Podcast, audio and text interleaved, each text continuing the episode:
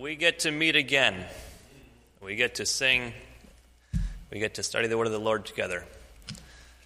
Let's start with the singing. The first song is number 215, 215 in your hymnal. No, sorry, 216. 216. Breathe on me, breath of God.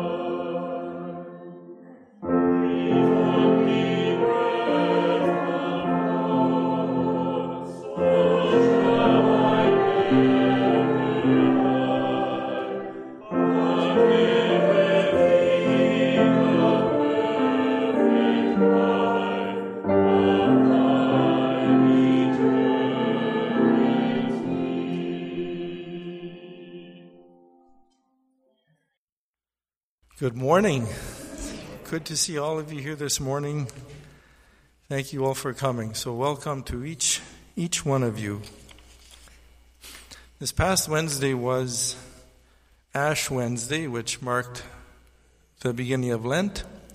And as many of you know, Lent is the first or the 40 days before Easter, not including Sundays. Having said that, the opening scripture that I've uh, chosen for this morning isn't really connected to Lent.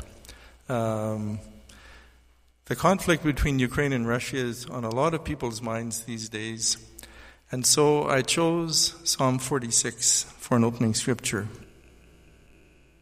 And I chose it because it's a reminder to us during this time that God is in control and his ultimate victory is sure. So, Psalm 46.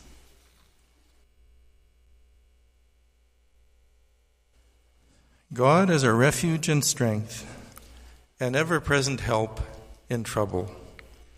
Therefore, we will not fear, though the earth give way and the mountains fall into the heart of the sea, though its waters roar and foam, and the mountains quake with their surging. There is a river whose streams make glad the city of God, the holy place where the Most High dwells. God is within her, she will not fall. God will help her at break of day.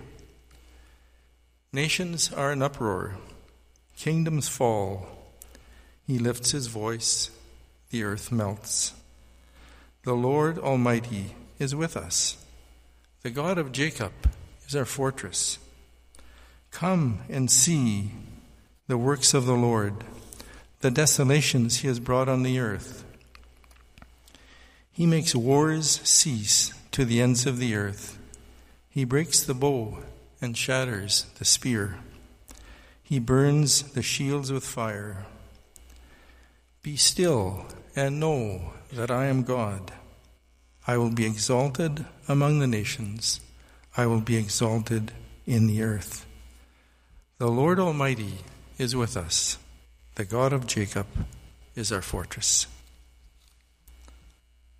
Let's bow to pray.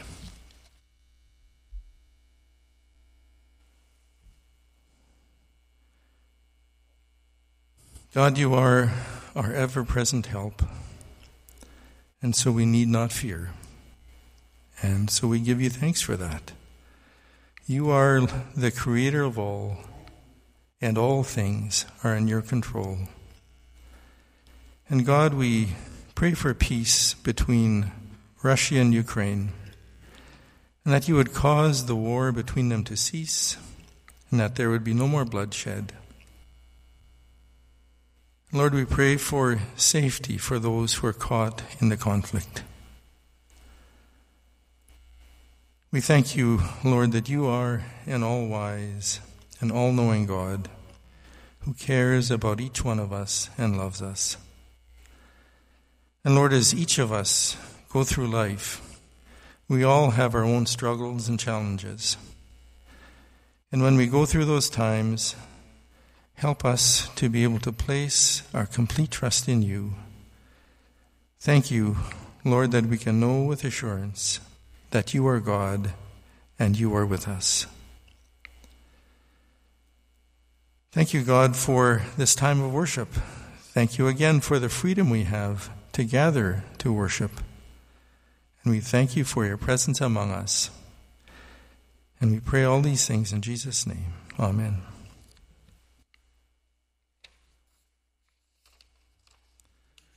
Ask Mark and Carol to lead us again in another song.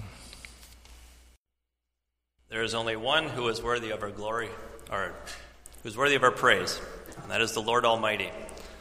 Let us sing song number 180, Thine is the Glory.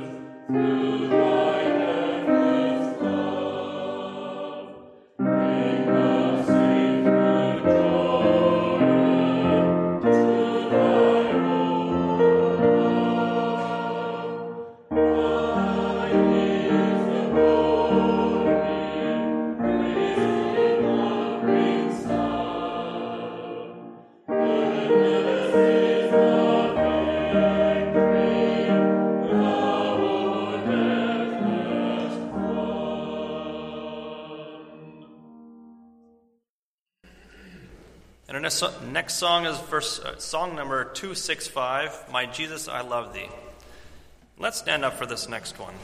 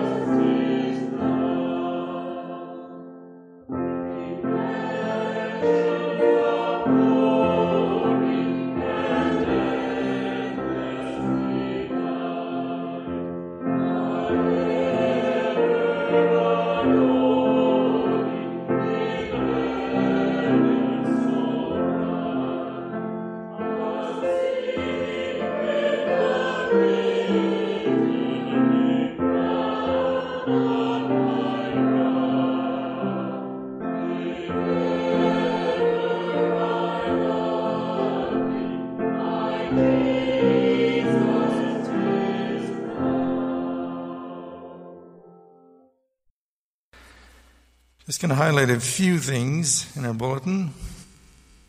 Our missionaries for this week are Preston and Myra Wheeler. And in the hospital, we have Dorothy Giesbrecht. And let's remember we have a membership meeting planned again for tomorrow evening, so we'd like to invite all of you to be there to attend uh, it's open to members and also those of you who attend our services regularly but are not yet members. You're welcome to be there as well. We want to continue the discussion we began last Monday uh, that came out of our Leading with Vision uh, workshops. So we'd like to hear your questions and comments tomorrow evening. So please uh, plan to attend. It begins at 7 o'clock. Ushers, if you're ready, call you forward. There's a couple of thank you notes in the bulletin. One to Mary Dewick, and then also a couple, one or one from Eileen and Dave, and one from Ann Brown and her family. So please read those. Let's pray.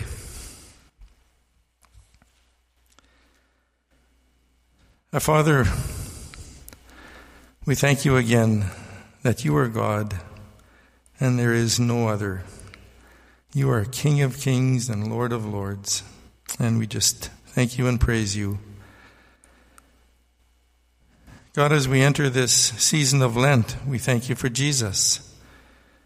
We thank you that our sins are forgiven because he was willing to come to earth to suffer and then to die on a cross in our place.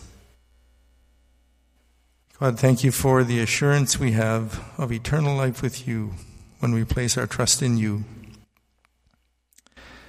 Thank you for your love and your care for us and your presence in our lives. Lord, we bring before you Dorothy Giesbrecht in the hospital and others who are dealing with health issues. And God, we pray for your hand of healing to be upon them and we thank you for those like Eileen Dick who are making good recoveries. And Lord, we ask also for your continued comfort for those from our congregation and also those from our community who are grieving the loss of a loved one. We thank you, Lord, for each of our missionaries. We pray for Preston and Myra. We ask for your continued blessing on their ministry as they connect with leaders in different parts of the world. And uh, Lord, we thank you again for technology that has allowed them to do so during these times of restrictions. And we ask also your blessing on them as a couple, and that you would continue to guide them as a family. We pray, Lord, for our membership meeting tomorrow and as we spend time asking questions and discussing, we pray for your guiding hand on our church, that we would seek your will and not our own, which is often such a hard thing for us to do. Father, as Pastor Victor brings the message, grant him the words that you would have him say and give us ears to hear. And now, as we uh, have our offering, Lord, we ask your blessing on this offering that you would help us to give back with joy a portion of that which you've given us. So we give you thanks for all these things and pray in Jesus' name. Amen.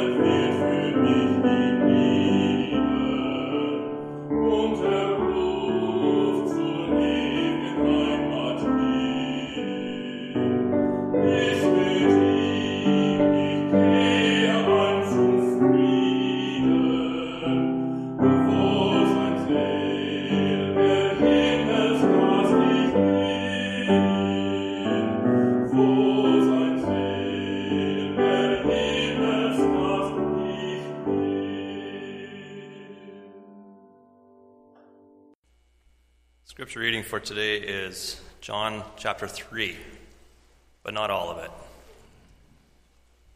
It'll be John chapter 3, 1 to 17. All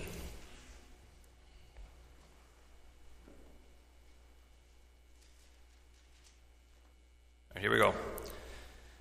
There was a man of the Pharisees named Nicodemus, a ruler of the Jews. The same came to Jesus by night and said unto him, Rabbi, we know that thou art a teacher come from God, and no man can do these miracles except that thou doest, except God be with him. Jesus answered and said unto him, Verily, verily, I say unto thee, except a man be born again, he cannot see the kingdom of God. Nicodemus saith unto him, How can a man be born when he is old? Can he enter the second time into his mother's womb and be born?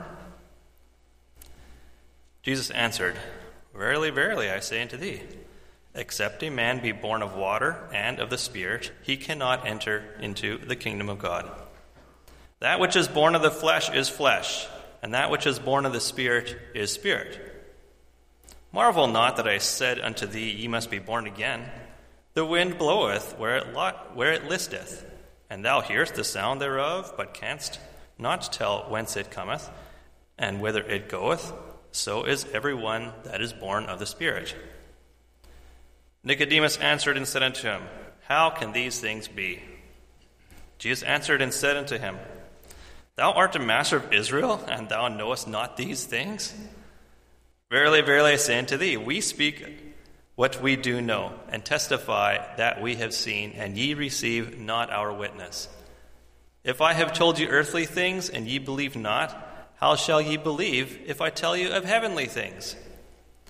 And no man hath ascended up to heaven, but he that came down from heaven, even the Son of Man which is in heaven. And as Moses lifted up the serpent in the wilderness, even so must the Son of Man be lifted up, that whosoever believeth in him should not perish, but have eternal life. For God so loved the world that he gave his only begotten Son, that whosoever believeth in him should not perish, but have everlasting life. For God sent not his Son into the world to condemn the world, but that the world through him might be saved. This ends the reading of the Word of God. It's good to be with you again. I'm delighted to share with you some of the things I learned this week. the reason I chose the John 3 as a as a reading for today, it's not because I'm going to uh, preach on it specifically, but because it demonstrates um, uh, some of the reasons why Jesus came to earth to walk among us and and teach us and save us. Jesus was about 30 years of age when he began his earthly ministry. And his ministry lasted about three years before he died of crucifixion. In those three years, Jesus gathered about a dozen men to train them. Not about, exactly, a dozen men to train them in the ways of the kingdom, preparing these disciples to lead God's people and evangelize the world. Three years is not a long time to prepare spiritual infants for the most significant movement in the history of mankind. They didn't do it on their own, of course. It was Jesus building his church through them by the Holy Spirit he put in them. In the course of this discipleship training, there came a point where Jesus began to focus on the final task of his ministry. And in Luke 9, verse 51, we read, When the days drew near for him to be taken up, he set his face to go to Jerusalem. He had his final work in mind. He knew that this day was on the horizon, and it must have been obvious enough to Luke to take note of it. Suddenly, there was an added focus to Jesus' ministry. In succeeding chapters, we come across reminders that Jesus was focused on making his way to Jerusalem. Journeying toward Jerusalem, we read in 1322 of Luke. Uh, and on the way to Jerusalem in Luke 17. And then in Luke 18, Jesus said, excuse me, we are going up to Jerusalem, and everything written about the Son of Man by the prophets will be accomplished. Jesus was focused on getting there to see the scriptures fulfilled. In Luke 9:22, Jesus began to talk quite plainly to his disciples. He said, "The Son of Man must suffer many things and be rejected by the elders and chief priests and scribes and be killed, and on the third day be raised. As straightforward as that explanation sounds, somehow the disciples didn't understand what he was saying. Jesus said the very same thing to them about three times. And on one of those times, Luke recorded their response. He said, They understood none of these things. This saying was hidden from them, and they did not grasp what was said. I don't know about you, but I, f- I find that oddly comforting. Because I think we've all read a passage a hundred times and then all of a sudden one day the light goes on, right?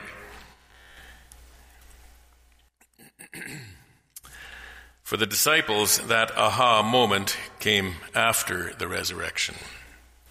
Then they remembered. Another interesting thing about Jesus telling the twelve about his death is that it correlates with something we learned in men's Sunday school. And that is that God reveals to his servants what he does before he does it.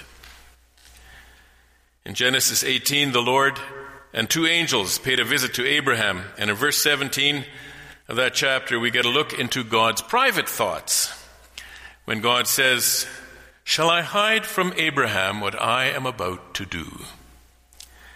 And immediately after that, God tells Abraham that he's about to destroy Sodom and Gomorrah. So here in the Gospels, we see that Jesus, like his Father, is telling the disciples what will happen before it happens. If any of us need a lesson in transparency, there it is. Pretty good. So we could say that Jesus has shifted his focus. The statement in Luke 9:51 carries with it a sense of determination. He set his face to go to Jerusalem. It seems that Jesus suddenly narrowed his focus to move toward his final work not that he slacked off in training his disciples, but his final work moved from the back burner to the foreground. To accomplish his final work, Jesus had to go back to the city where he knew the leaders wanted to kill him. Even though, you know, it aligns with the plan quite well, you still need determination to walk into a place where people want to kill you. But even higher in his mind, Jesus was focused on carrying out the ultimate act of love, forgiveness, and self sacrifice, which carried with it a profound, uh, profound eternal consequences. Clearly, there was a plan in place, and Jesus' intention was to carry it out. It speaks of purpose Jesus became human and came to earth with a purpose. And that is what I want to explore this morning that purpose. Now, it might surprise you to know that there are a number of statements of purpose in the Bible for Jesus becoming human and coming to earth. And I gathered them up and kind of put, put them into categories so that hopefully we can remember them. And the first is this to save people from their sin. We get that from Matthew 1:21, stated as clearly as that. When Joseph was thinking about divorcing Mary quietly, an angel of the Lord appeared to him in a dream and said, "She will bear a son. You shall call his name Jesus, for he will save his people from their sins." That's the task.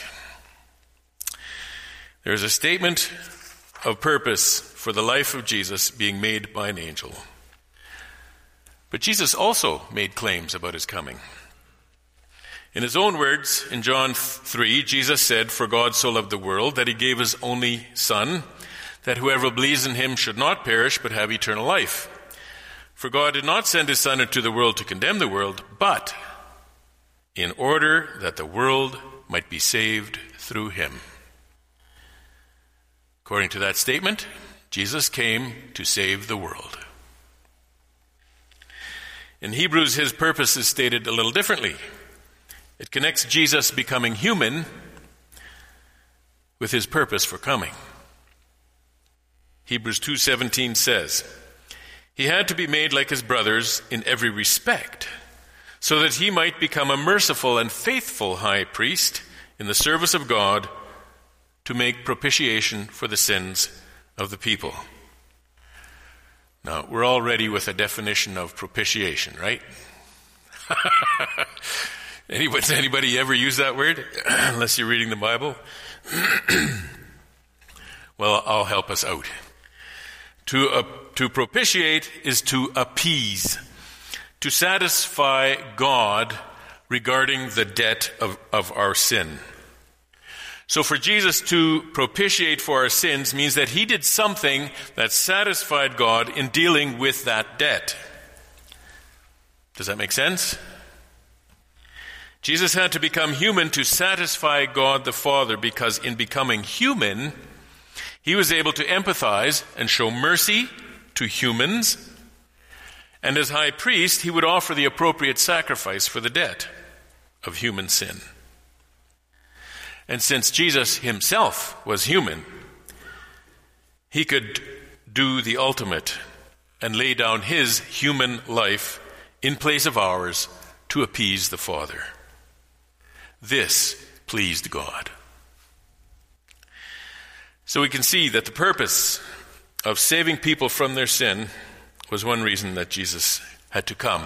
And that was accomplished through his death on the cross. That was the act of forgiveness for all time. The second category, which can hardly be separated from the first, is to give life. It's good to be saved from something, but we are also saved for something. In John 10, verses 7 to 10, Jesus talks about it. He said, Truly, truly, I say to you, I am the door of the sheep. All who came before me are thieves and robbers, but the sheep did not listen to them. I am the door. If anyone enters by me, he will be saved and will go in and out and find pasture. The thief comes only to steal, kill, and destroy. I came, here's his statement, that they may have life and have it abundantly. To be saved from sin is to have new life. And Jesus came to give us that life. If we go back to John 3:16, I'll highlight what I passed over before. For God so loved the world that he gave his only son that whoever believes in him should not perish but have eternal life. That's why he came. Not only do we have life, but we have eternal life. Physical death is merely a blip for the believer. It's for the unbeliever that death is a looming dread that never goes away. Believers have a glorious future where there is no more death or decay. At the beginning of John 17, where Jesus begins his high priestly prayer, he said, Father, the hour has come. Glorify your Son, that the Son may glorify you, since you have given him authority over all flesh to give eternal life to all whom you have given him. It is the desire of the Father and the Son to give eternal life to those who believe. So that's the second category, to give us life. And the first was to save people from their sins.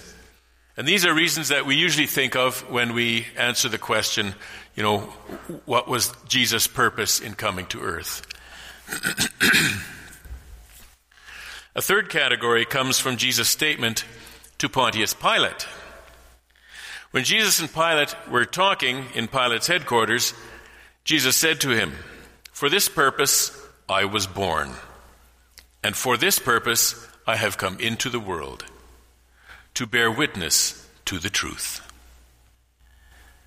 Isn't that a statement for our time? We are seeing, uh, well, I just read this saying yesterday, and we all know it, I'm sure. The first casualty of war is truth. And we are seeing that now in the Russia Ukraine conflict. Putin has banned the words war and invasion from the Russian media. And he's attempting to control the narrative that is broadcast to Russian people. If the media doesn't report news according to Putin's plan, then their stories are labeled as misinformation, and uh, that offense is now punishable by a 15 year prison sentence. Sounds kind of familiar almost. Not the prison sentence, but controlling a narrative. Even the narrative of COVID has been so controlled that we are left wondering sometimes what is true. What is true?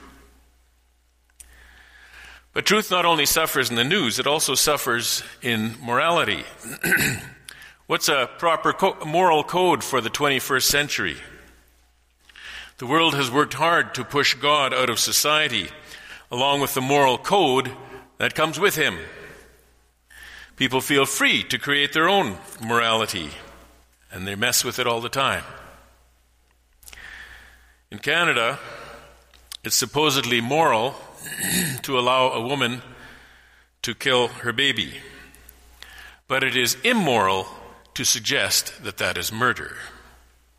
How's that?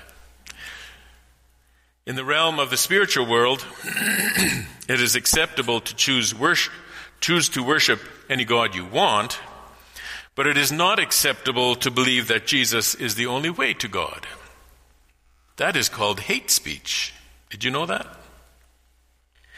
In fact, I saw a headline recently that said uh, the Finnish government, so the government in Finland, Finnish government puts Christianity on trial, calls the Bible hate speech. You might want to stay tuned to that one. That will probably take off like wildfire. More and more, it is critical for us to be thinkers. We need to think about what we see and hear, discerning, the, discerning these things, because deception is all around, and Satan is as willing as ever to lead us all away from God and truth. In 1 John 5:20 the apostle wrote, "And we all, sorry, and we know that the Son of God has come and has given us understanding so that we may know him who is true. Isn't that comforting? That we may know him who is true. And we are in him who is true, in his Son, Jesus Christ. He is the true God and eternal life. The more we read our Bibles and discuss the Scriptures, the more we will be anchored in Christ, and we will recognize lies when we hear them. Bearing witness to the truth is another reason why Jesus came to earth. And when Jesus set his face to go to Jerusalem, he was on the way to supply evidence that he is the truth, and the resurrection would be that evidence. A fourth category for why Jesus became human and walked among us is to prepare for judgment. now you might think that that contradicts John 3:17 which says that God did not send his son into the world to condemn the world. And you're right, he did not. He did not come to condemn. But listen to John 9 verse 39. Jesus said, for judgment I came into this world. We don't read that verse very much. For judgment I came into this world, that those who do not see may see, and those who see may become blind. Well, what exactly does that mean? After Jesus had been through some unrepentant cities, he exclaimed, I thank you, Father, Lord of heaven and earth, that you have hidden these things from the wise and understanding and revealed them to little children. Yes, Father, for such was your gracious will. Jesus was praising the Father because truth revealed to those who don't have it and are open to it are the ones who receive it and understand it. But those who are wise in their own eyes and think that they have no need to be instructed in the truth are the ones that go blind. So when Jesus speaks truth, he is preparing the world for judgment. Because those who belong to him are finding the truth. And those who are opposed to him do not understand it even when they hear it preparing for judgment. Another passage that uh, focuses in this direction, and is a bit of a jolt to read, is Matthew 10 at verse 34. Do not think that I have come to bring peace to the earth. I have not come to bring peace, but a sword. For I have come to set a man against his father, a daughter against her mother, a daughter in law against her mother in law, and a person's enemies will be those of his own household. Whoever loves father or mother more than me is not worthy of me, and whoever loves son or daughter more than me is not worthy of me. And whoever does not take up his cross and follow me is not worthy of me. Whoever finds his life will lose it, and whoever loses his life for my sake will find it. Almost sounds like God has something against families. What's going on here? The sword that Jesus brought is the Word of God. And that Word is received or rejected. The Word of God separates believers from unbelievers, even within families. The challenge for us is to resist adjusting our interpretation of the Word of God to make the tent big enough to keep our whole family in it. That would be loving our family members more than Christ. We need to judge sin without judging people and work toward forgiveness and restoration rather than overlooking the sin because it's my child or my parent. It's not easy, but it is the way of Christ. Our first allegiance is to Jesus Christ. And so there is another reason that Jesus came to prepare for judgment.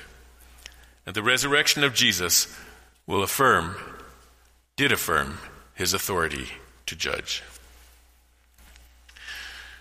The fifth category is probably as difficult to process as the one we just looked at, and that is to bring glory to the Father. At first, it sounds perfectly reasonable and not at all problematic, but let me read for you a few scriptures to show you what I mean. In Isaiah chapter 43, verses 5 to 7, we read, Fear not, for I am with you. I will bring your offspring from the east, and from the west I will gather you. I will say to the north, Give up, and to the south, Do not withhold. Bring my sons from afar, and my daughters from the end of the earth. Everyone who is called by my name, whom I created for my glory, whom I formed and made. What we get from this is that we were created by God to bring glory to God. That's our purpose.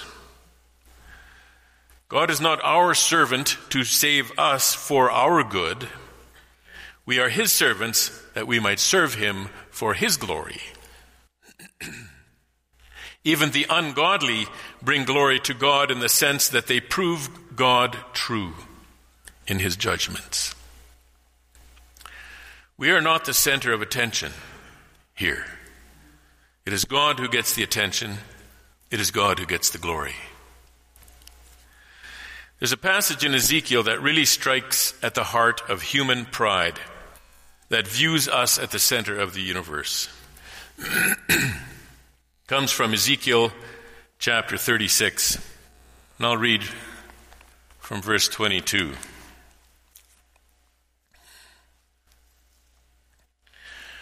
Therefore say to the house of Israel, Thus says the Lord God It is not for your sake, O house of Israel, that I am about to act, but for the sake of my holy name, which you have profaned among the nations to which you came.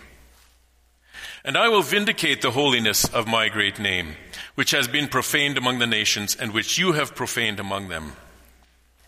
And the nations will know that I am the Lord, declares the Lord God, when through you I vindicate my holiness before their eyes.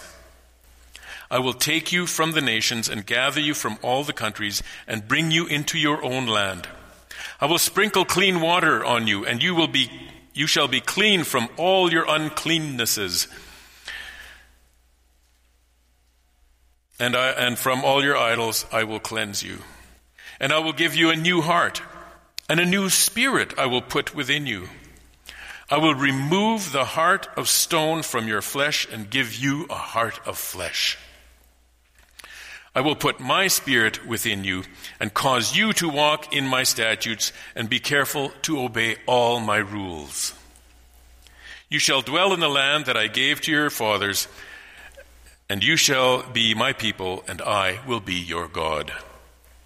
And I will deliver you from all your uncleannesses, and I will summon the grain and make it abundant, and lay no famine upon you. I will make the fruit of the tree and the increase of the field abundant, that you may never again suffer the disgrace of famine among the nations. Then you will remember your evil ways and your deeds that were not good. And you will loathe yourselves for your iniquities and your abominations. It is not for your sake that I will act, declares the Lord God. Let that be known to you. Be ashamed and confounded for your ways, O house of Israel.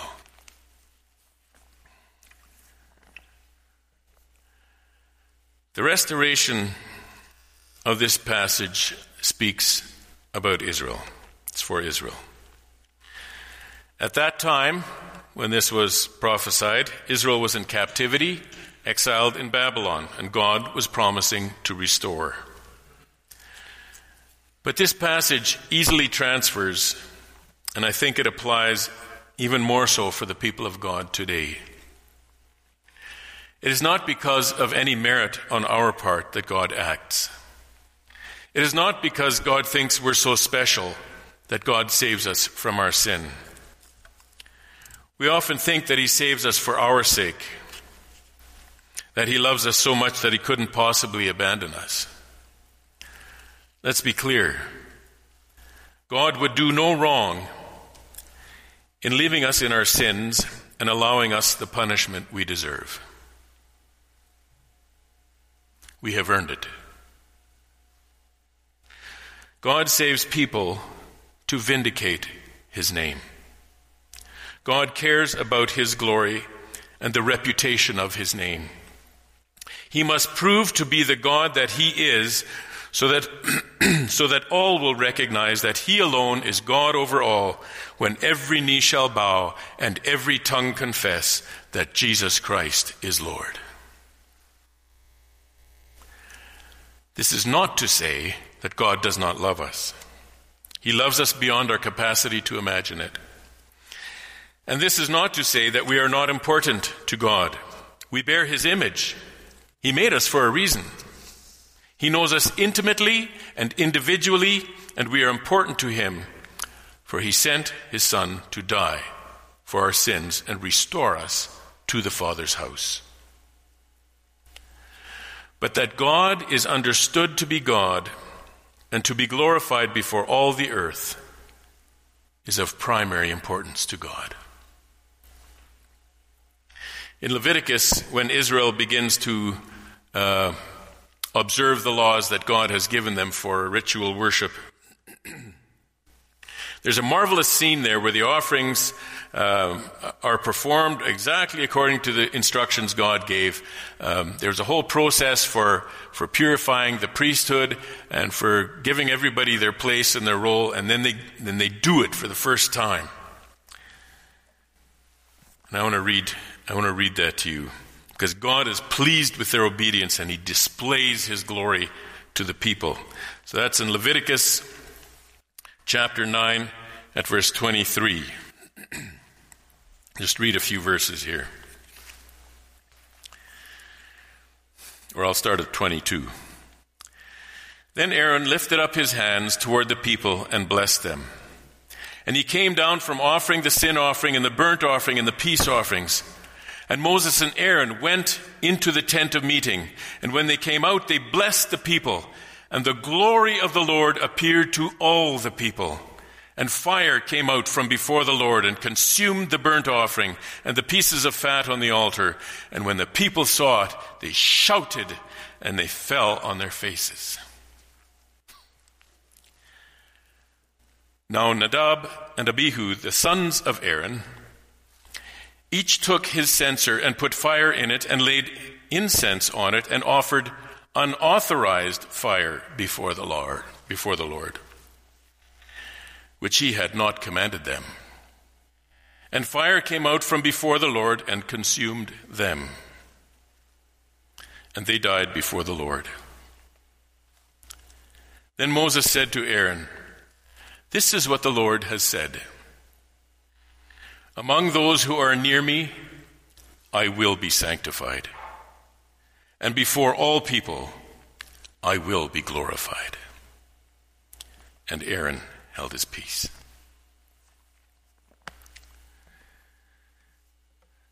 When Jesus offered up his life on the cross, and when he rose from the dead, the name of God was glorified and magnified and lifted up. So, this was another reason that Jesus came to earth to bring glory to the Father. And he did it in his whole earthly life, but it culminated with his death and resurrection. So, when Jesus set his face to go to Jerusalem, we understand that he came with purpose.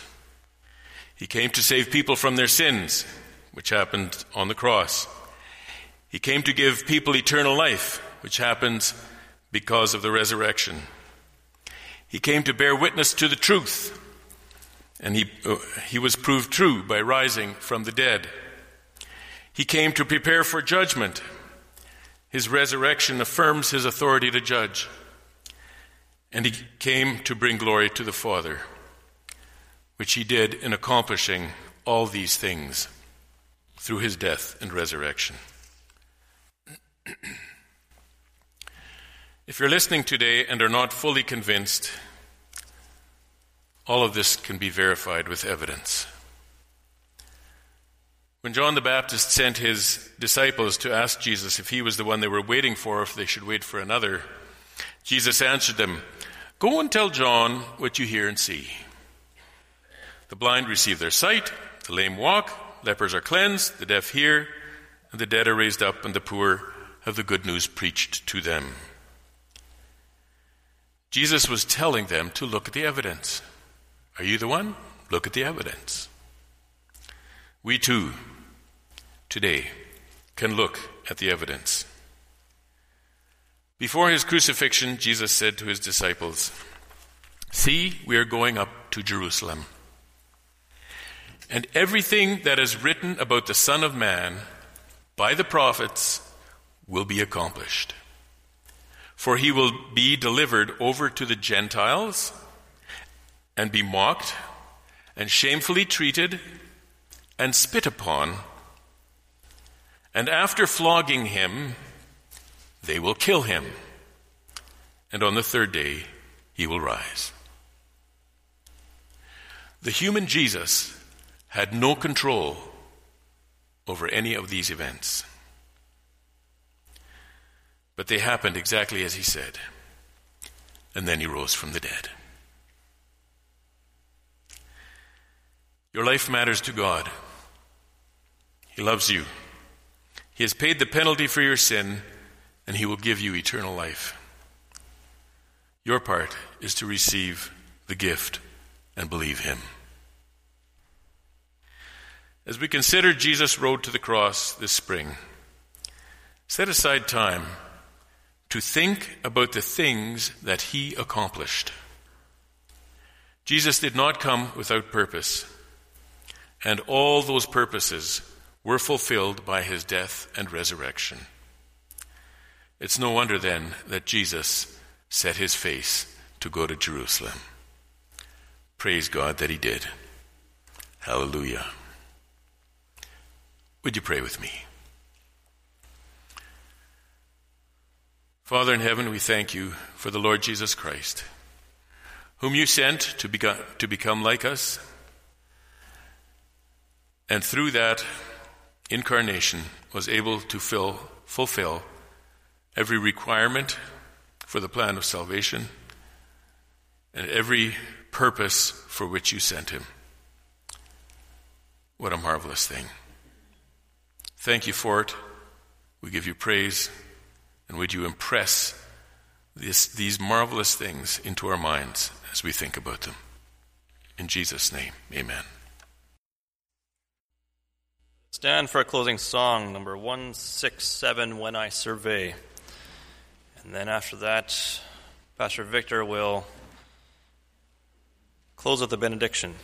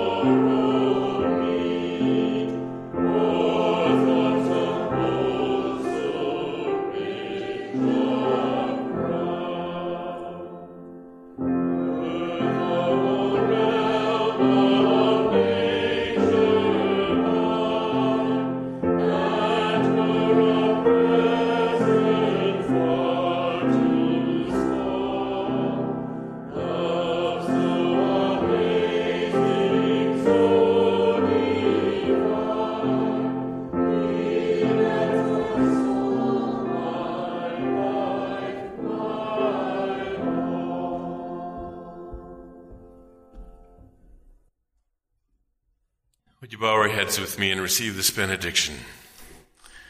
To him who loves us and has freed us from our sins by his blood, and made us a kingdom, priests who is God and Father, to him be glory and dominion forever and ever. Amen. God bless you.